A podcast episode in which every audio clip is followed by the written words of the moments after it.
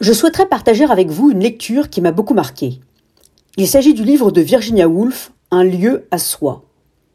Dans cet essai, l'écrivain britannique se demande comment il se fait que les femmes aient une place si petite dans la littérature.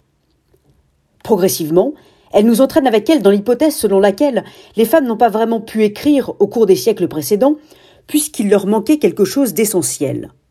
Un lieu à elles. Cela semble tout bête, mais le fait dans la maison ou dans l'appartement de ne pas pouvoir disposer d'un lieu où l'on n'est pas dérangé est difficilement conciliable avec le désir d'écrire. Avoir un lieu à soi pour penser, pour imaginer, pour construire, un lieu pour être seul avec soi. Le problème pour les femmes n'était pas seulement le fait qu'elles ne disposaient pas de lieu à elles, mais aussi qu'elles n'avaient ni le temps, ni la disponibilité d'esprit pour avoir un territoire intérieur s'occuper du ménage, de la maison, des enfants. Impossible d'avoir un territoire intérieur dans un entrelac de telles contraintes. Aujourd'hui, on parlerait de charge mentale. Et puis, bien sûr, il y avait l'aspect financier.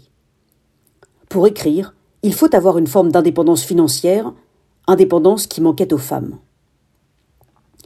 Mais loin de Virginia Woolf l'idée d'opposer les femmes aux hommes. Au contraire, pour elle, dans chaque être humain, s'entremêlent, s'hybrident, une féminité et une masculinité. Woolf dit d'ailleurs qu'un homme écrivain qui écrirait seulement avec son cerveau d'homme ferait de la petite littérature. Et pareillement pour une femme écrivain qui écrirait avec son cerveau de femme.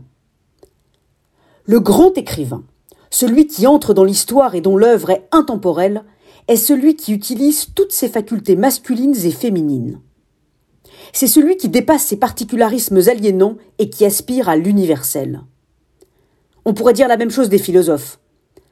Le fait d'avoir été une femme n'a rien à voir avec la force de la philosophie d'Anna Arendt.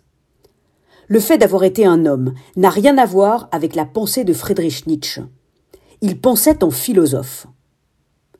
Le poète Samuel Coleridge a tout résumé dans cette formule extraordinaire.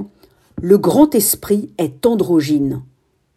Oui, Chacun d'entre nous doit, essayer de dépasser ce qu'il est pour espérer atteindre une forme d'universalité.